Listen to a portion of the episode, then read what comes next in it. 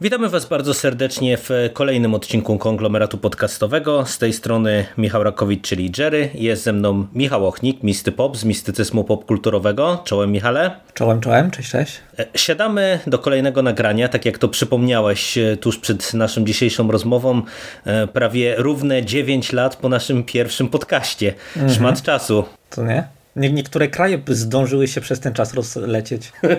to prawda, to prawda.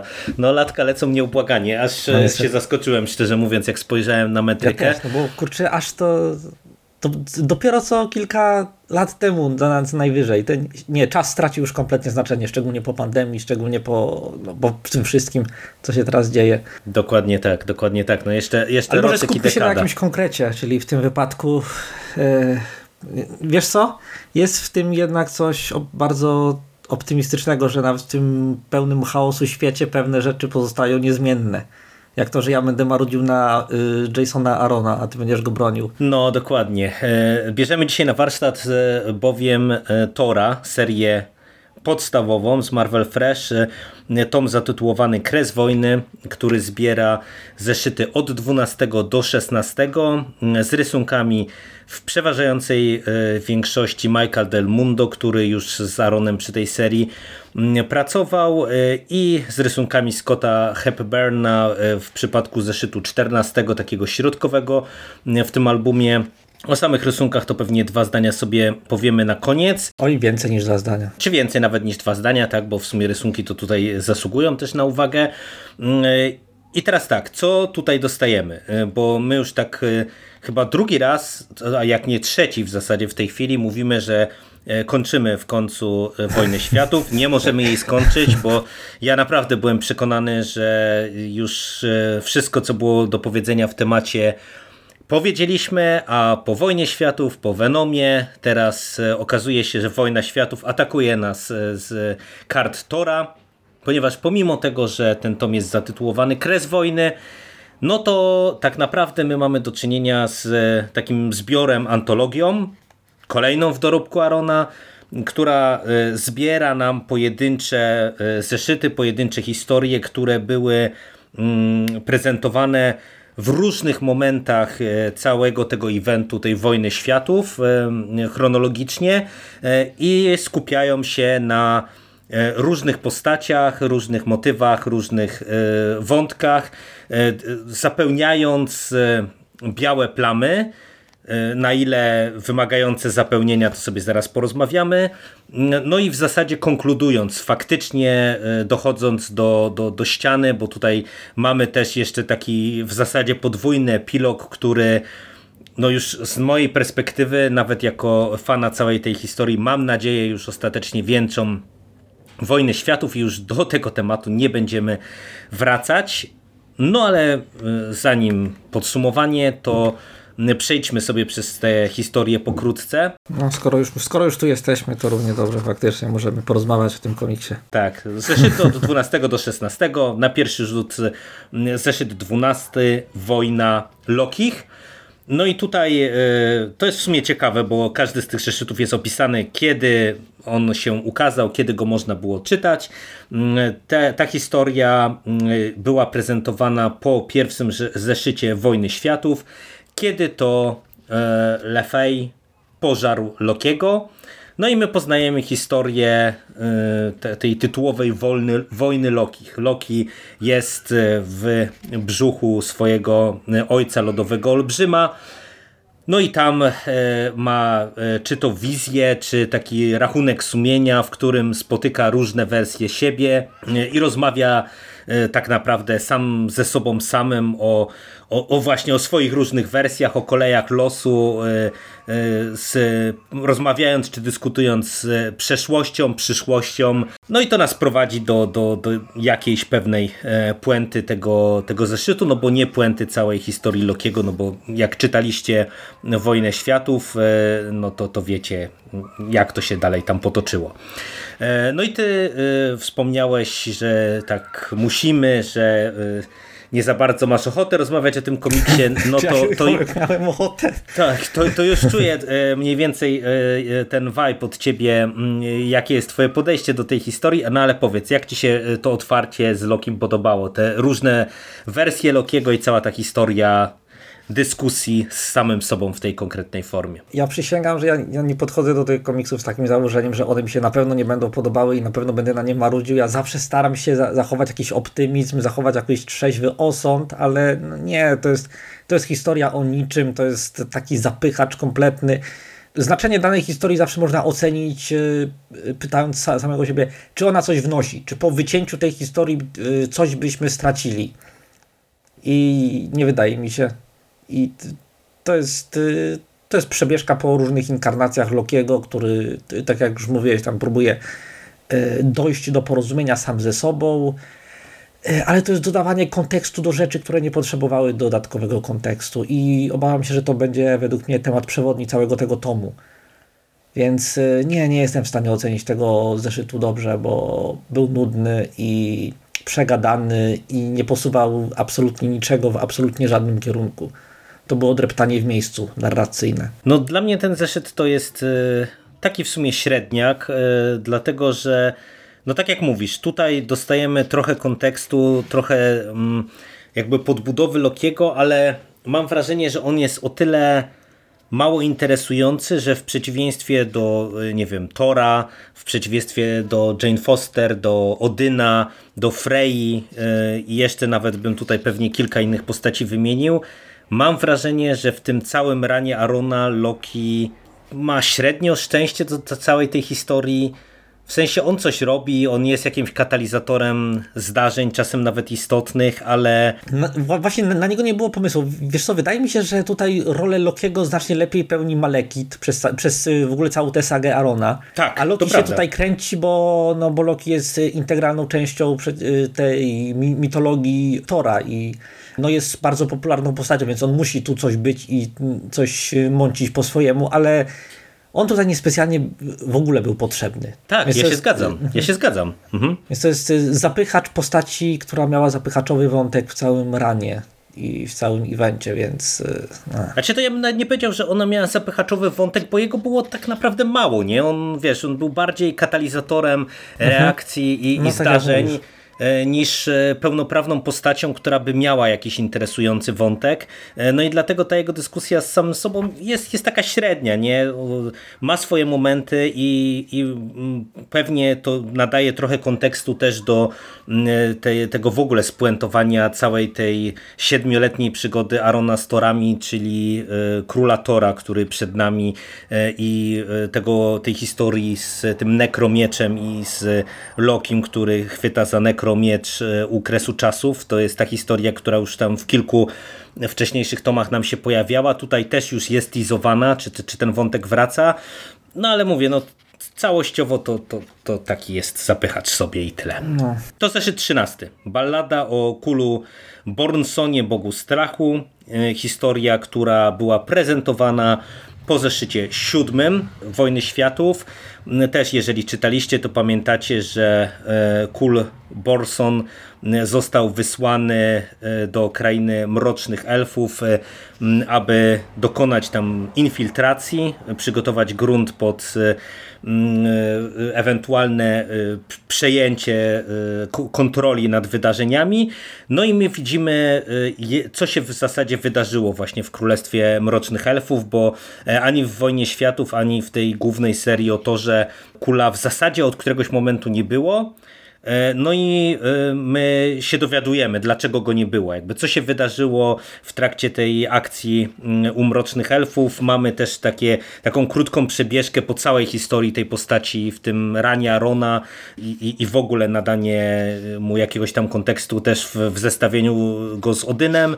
No i jak ta historia ci się podobała? Szczerze, ja nawet nie pamiętam, ja, ja teraz ją kartkuję. Ja czytałem ten komiks nie wiem, kilka dni temu ja już y, komplet, prawie kompletnie go nie pamiętam. Wydaje mi się, że to jest najlepszym podsumowaniem tego tomu.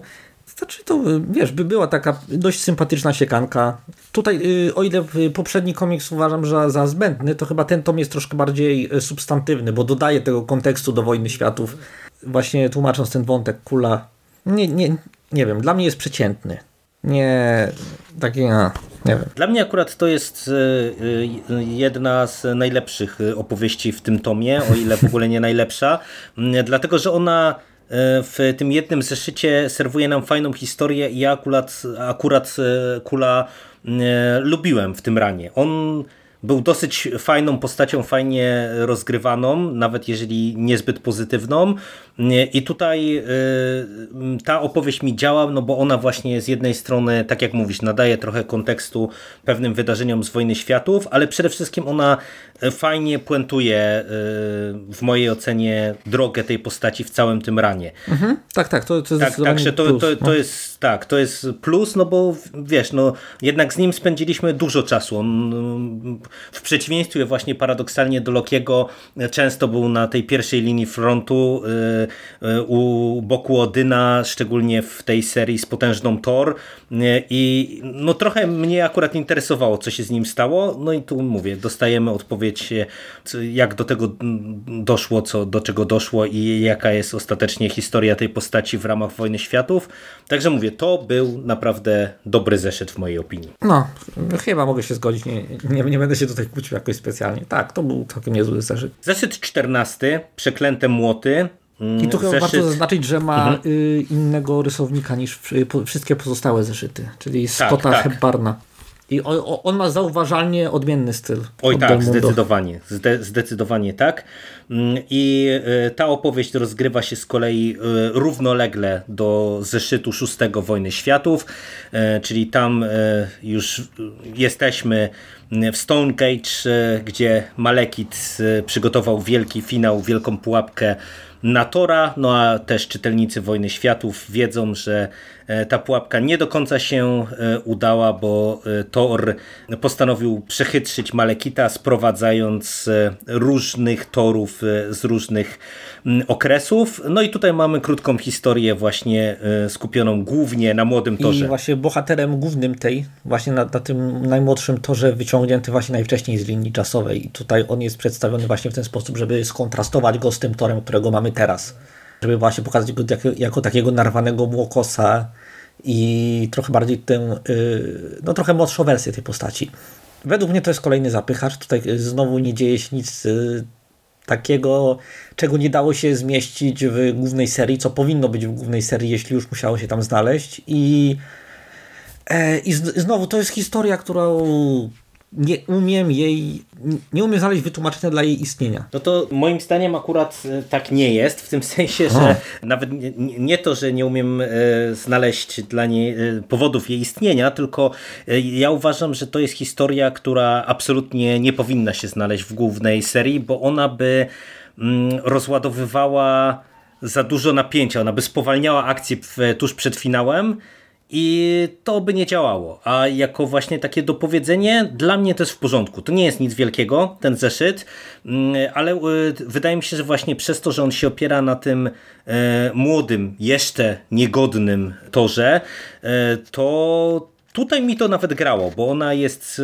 momentami humorystyczna, momentami taką, jest taką potężną młódzką jest fajnie narysowana, ale do tego to sobie przejdziemy, mówię, na koniec może jak sobie to wszystko e, podsumujemy, no bo tutaj mamy kilka mhm. E, pojedynków. No i przede wszystkim też e, dla mnie ma fajny finał z perspektywy właśnie tej postaci młodego Tora, także no, dla mnie to jest w porządku właśnie takie jako dopełnienie, uzupełnienie tej głównej historii. Okej, okay. yy, następna historia to już jest y, pierwsza historia z tego zbiorku, która rozgrywa się po Wojnie Światów, już jest kontynuacją. Tak, dokładnie tak. To jest zeszyt 15, tytułowy Kres Wojny. Yy, tutaj yy, mamy dokładnie akcję rozpoczynającą się w momencie, kiedy Wojna Światów się kończy. Tam E, no, spoilery, ale przepraszamy. E, Odyn kręc, klęczy przed e, Torem, tytułując go Wszechojcem.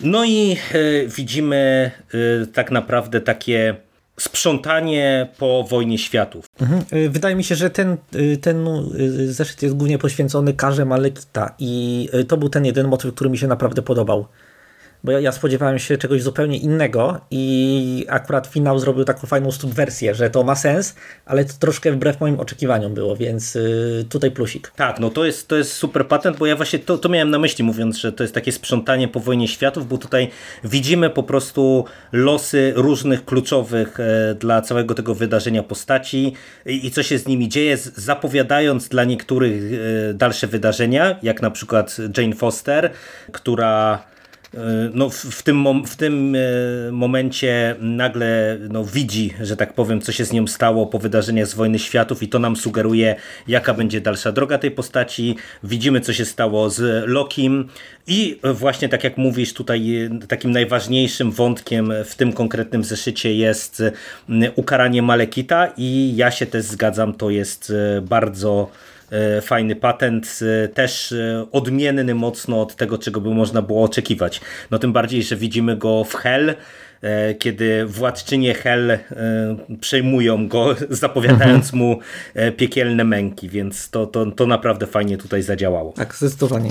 I tym sposobem dobrnęliśmy już chyba do ostatniego zeszytu? Tak, tak. Natomiast wiesz co, jeszcze zanim ten ostatni zeszyt, to jedna rzecz, która też mi się podobała, to jest y, y, i to jest o tyle ważny element, że to później y, bardzo resonuje z tym ostatnim zeszytem. Mhm. To jest taka chwila samotności Tora w Asgardzie, kiedy on w zasadzie reflektuje te, te ostatnie swoje lata i całą wojnę światów i, i jakby swoje losy, swoje decyzje, zastanawiając się, jakim ma być wszechojcem.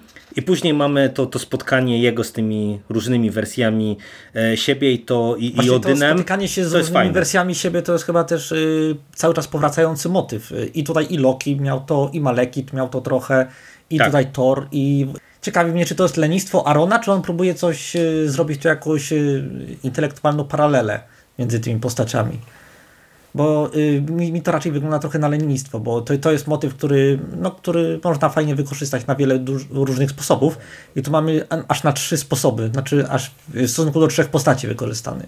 W Więc... zasadzie czterech, bo w przypadku Kula Bronsona no może mhm, nie no mamy no tak. spotkania z e, różnymi wersjami siebie, no ale mamy wyraźne przypomnienie jego losów właśnie też od dzieciaka, nie? Więc wydaje mi się, że to nawet nie jest jakaś próba pa palareli pomiędzy tymi postaciami, tylko bardziej ukazania tych zmian, tego procesu, wiesz, zmian na tle tych wszystkich lat, ja, ja, ja mam czyst, ja towarzyszy, mam, towarzyszyliśmy cały swojego podejrzenia, że Aaron pisze Lenistwo. na autopilocie. możliwe, możliwe. No i w każdym razie ten zeszyt y, kończy się właśnie kadrami y, puentujące, puentującymi losy mhm. Najważniejszych postaci, czyli Lokiego, Jane Foster, Tora, Odyna i Malekita. I dostajemy y, zeszyt 16 zatytułowany Dawno temu w Asgardzie. No i to jest o tyle y, nietypowa opowieść, że y, pomimo tego, że teoretycznie mamy do czynienia z Torem i to powinno, powinien być zeszyt o nim, no to my tutaj widzimy historię taką trochę nietypową, kiedy w Asgardzie zbiera się ekipa ze wszystkich światów, aby ucztować przejęcie toru przez e, tronu, przepraszam, przez e, Tora, a z drugiej strony my obserwujemy jak Thor zajmuje się byciem torem, e, czy, czy widzimy jakim torem on chce być. To jest dalej takie sprzątanie przed e, wydarzeniami w następnych tomach. Tak, dokładnie, ale widzimy właśnie... Za dużo nie możemy powiedzieć o fabule, żeby nie, nie zaspoilerować ludziom, którzy będą chcieli kupić ten komiks, ale mhm. no to, to jest takie bardzo typowe e, ustawienie wydarzeń. Nie? Tak, tak. Takie ja, ja się tutaj narracyjnej mhm. przestrzeni dla tego, co będzie później. Z jednej strony tak, z drugiej strony ja ci powiem, że mi się podoba też właśnie E, to kontynuowanie tego, co nam gdzieś tam sygnalizował ten wcześniejszy, wcześniejszy zeszyt, czyli to, że Aaron już tutaj pokazuje trochę nam tego Tora innego, nie?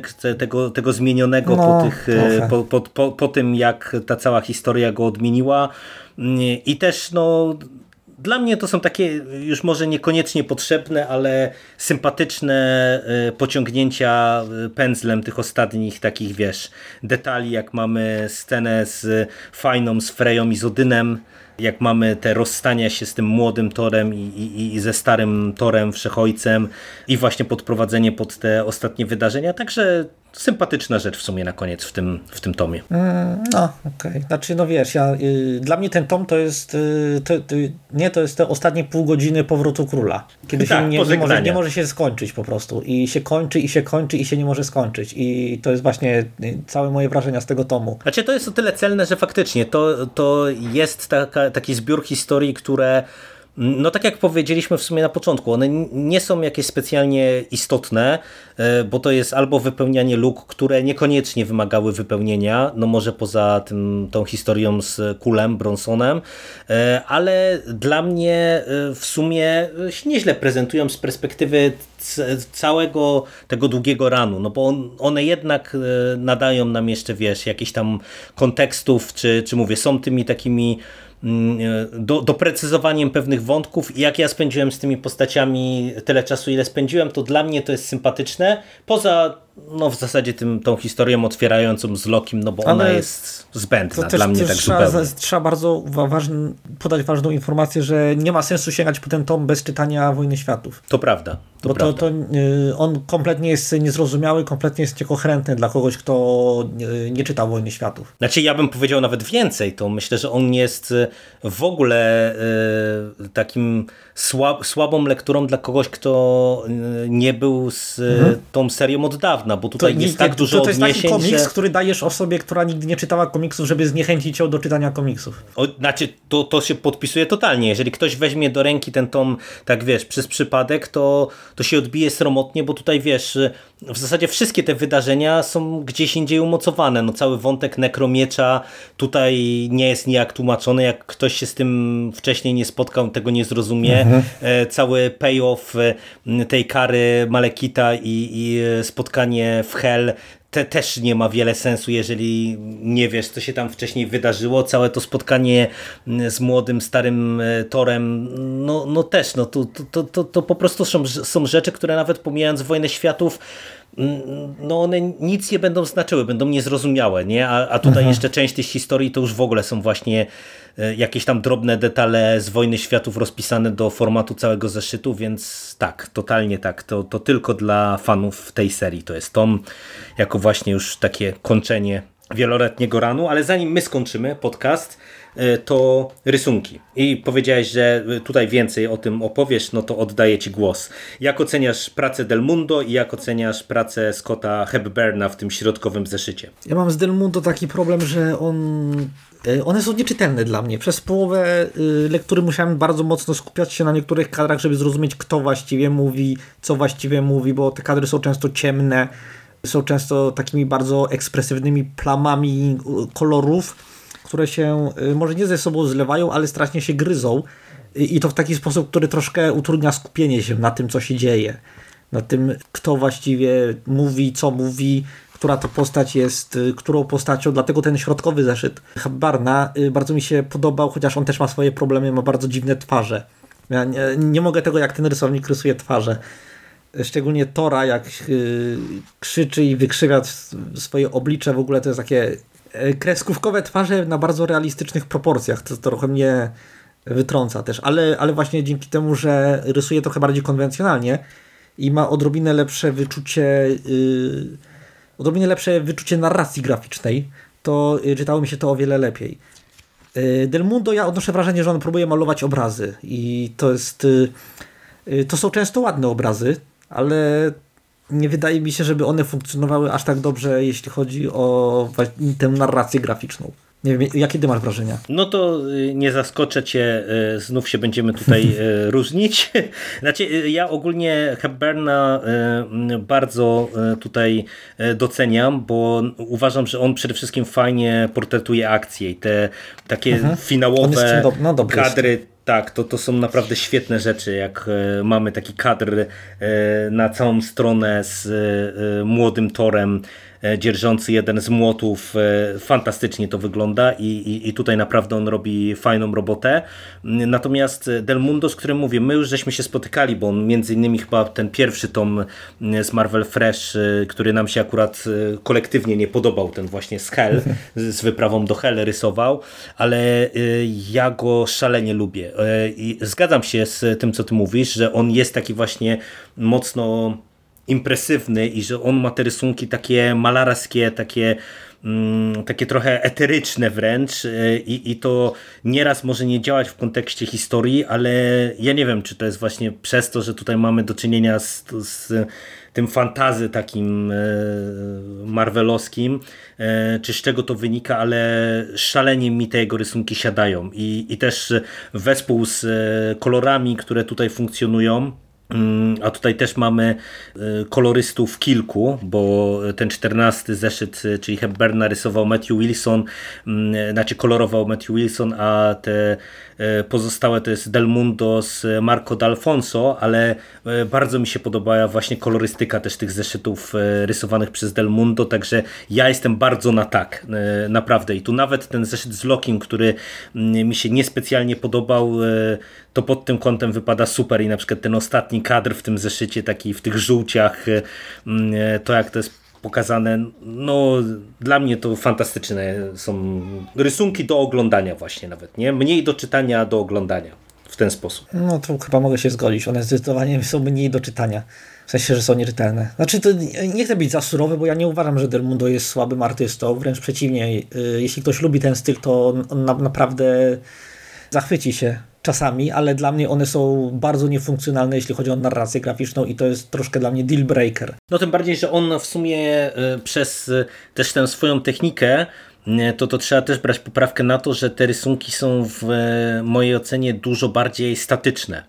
No bo po prostu ta jego kreska, ona no by się nie sprawdziła nie? w takich bardziej dynamicznych sekwencjach, więc no tutaj mamy Mm, dużo więcej takich e, statycznych kadrów, gdzie jakieś postacie stoją e, i rozmawiają, czy stoją i na coś patrzą i tak dalej, i tak dalej. Mamy trochę tej walki, e, ale no to jest właśnie coś, co może być nieczytelne, nie? Jak tam mamy właśnie sporo tej akcji w tym zeszycie z Kulem Bronsonem, no to to tam faktycznie można się momentami zgubić. Nie?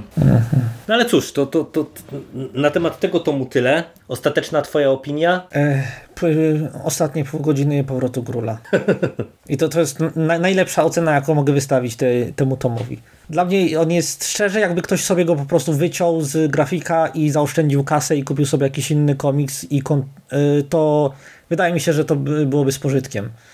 Na, nawet y, poleciłbym to fanom y, tego całego cyklu o to, że chociaż on, oni i tak pewnie kupią, bo jeśli kup, kupowali do tego momentu, to kupią również i ten. Ale nie, nie, to, to nie jest komiks, który jest komukolwiek do szczęścia potrzebny, według mnie. Dla mnie to jest ocena właśnie dla fanów. Jeżeli ktoś e, e, był przez te lata e, z całym tym ranem Arona, to moim zdaniem warto, bo on jest z fajną historią właśnie w ramach całego tego ranu, czy serwuje e, niezłe historie w ramach tego całego ranu, e, domyka gdzieś tam wątki pewnych postaci, teasuje wydarzenia na przyszłość. E, natomiast no to jest zaleta z perspektywy fanów, natomiast niestety to jest na pewno wada z perspektywy albo czytelników takich przypadkowych, którzy nie mają tutaj czego szukać, albo z perspektywy ludzi, którzy no właśnie nie, nie wiem, nie, nie czytali wcześniejszych tomów, e, bo przecież, no mówię, ta saga ma naprawdę wiele lat i wiele serii e, agreguje, mhm. więc to po prostu, jeżeli ktoś, nie wiem, sięgnął po, po Marvel Fresh chociażby i tylko po Wojnę Światów i nagle dostaje taki album, no to to jest ogólnie dla mnie trochę dziwny ruch, ale, ale to byśmy musieli pewnie zrobić długą dygresję na temat e, całej techniki wydawania komiksów tych superbohaterskich, tak. spin-offów, e, tainów. y, podcaście zrobimy taki przekaz tylko we dwóch na cztery godziny i będziemy narzekać na komiks, na, na to, jak komiksy są produkowane i dystrybuowane. No tym bardziej, że to jest e, akurat, mógłby być o tyle e, ciekawy wątek do, do poruszenia, że mm, mam e, wrażenie, że ja chyba, oczywiście nie mówię, że tak jest, tylko po prostu mówię, dla mnie ta saga o Torach to jest pierwsza tego rodzaju saga, którą śledziłem tak na bieżąco, wiesz, przez tyle lat. Ojej, I pierwszy, I pierwszy raz mnie to aż tak mocno u, uderza, nie? Ale y, są komiksy, które wychodzą ba- bardziej spójnie, nie? Jak taka bardziej telenowela, czyli masz y, co pół roku kolejny tomik zbiorczy i ona po prostu sobie idzie i idzie i idzie i to jest fajne, bo możesz sobie po prostu czytać taki komiks.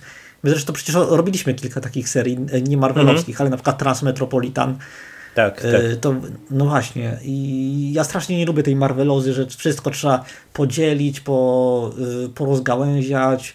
Y, Wszystko musi mieć swojego spin-offa, czyli tu jakieś gigantyczne wydarzenia. I to jest coś, co trapi komiksy od dawna i zaczyna już powoli trapić y, y, kinowe uniwersum Marvela. Powoli, co ja mówię powoli. No To właśnie chciałem powiedzieć, prawie jakie powoli. skonsumowało. Pra- jakie powoli, to, to już zaczyna się to wszystko uginać, czy zapadać mm, w sobie. E, No ale, Ale tak to, jest, mówię, to jest dygresja na zupełnie tak. inny podcast. Tak, e, no a my e, ten odcinek kończymy. E, Usłyszymy się, mam nadzieję, wkrótce przy okazji e, Króla Tora, który kończy nam definitywnie e, rozdział Arona w Torze. Odpukać, odpukać. No nie, no ko- kończy, kończy. Ja już wiesz, przeglądałem ten tom i tam Aaron żegna się w posłowiu z całym swoim siedmioletnim e, ranem, także, także na pewno y, jego w torze już nie ma później. Jest oczywiście w Avengersach y, i i pisze ich cały czas. A my jeszcze Mm, czytamy. ale-. O, ku- nie, nie, Jerry, znaczy, Jerry, nie, nie, nie, wiem, nie wiem, wiesz, nie wiem, nie wiem, czy czytamy, bo je, ja niestety uważam, że w przeciwieństwie do Tora, którego polubiłem, jeżeli chodzi o postaci, historii i, i to mi siadło, to ja niestety e, tych e, Avengersów Arona nie lubię i to nie jest dobry komiks, więc... Ale jak Egmont wyda Konana Arona, to sobie przeczytamy. Bo to, Ale tak, to tak, tak, dokładnie. No, no, mam nadzieję, że się to e, w przyszłym roku pewnie ukaże jako wydanie zbiorcze, ale to, to w przyszłość na razie Król Thor. A za dzisiejszą rozmowę dziękuję Ci bardzo Dziękuję Ci, Jerry. i do usłyszenia w przyszłości. Cześć! Cześć.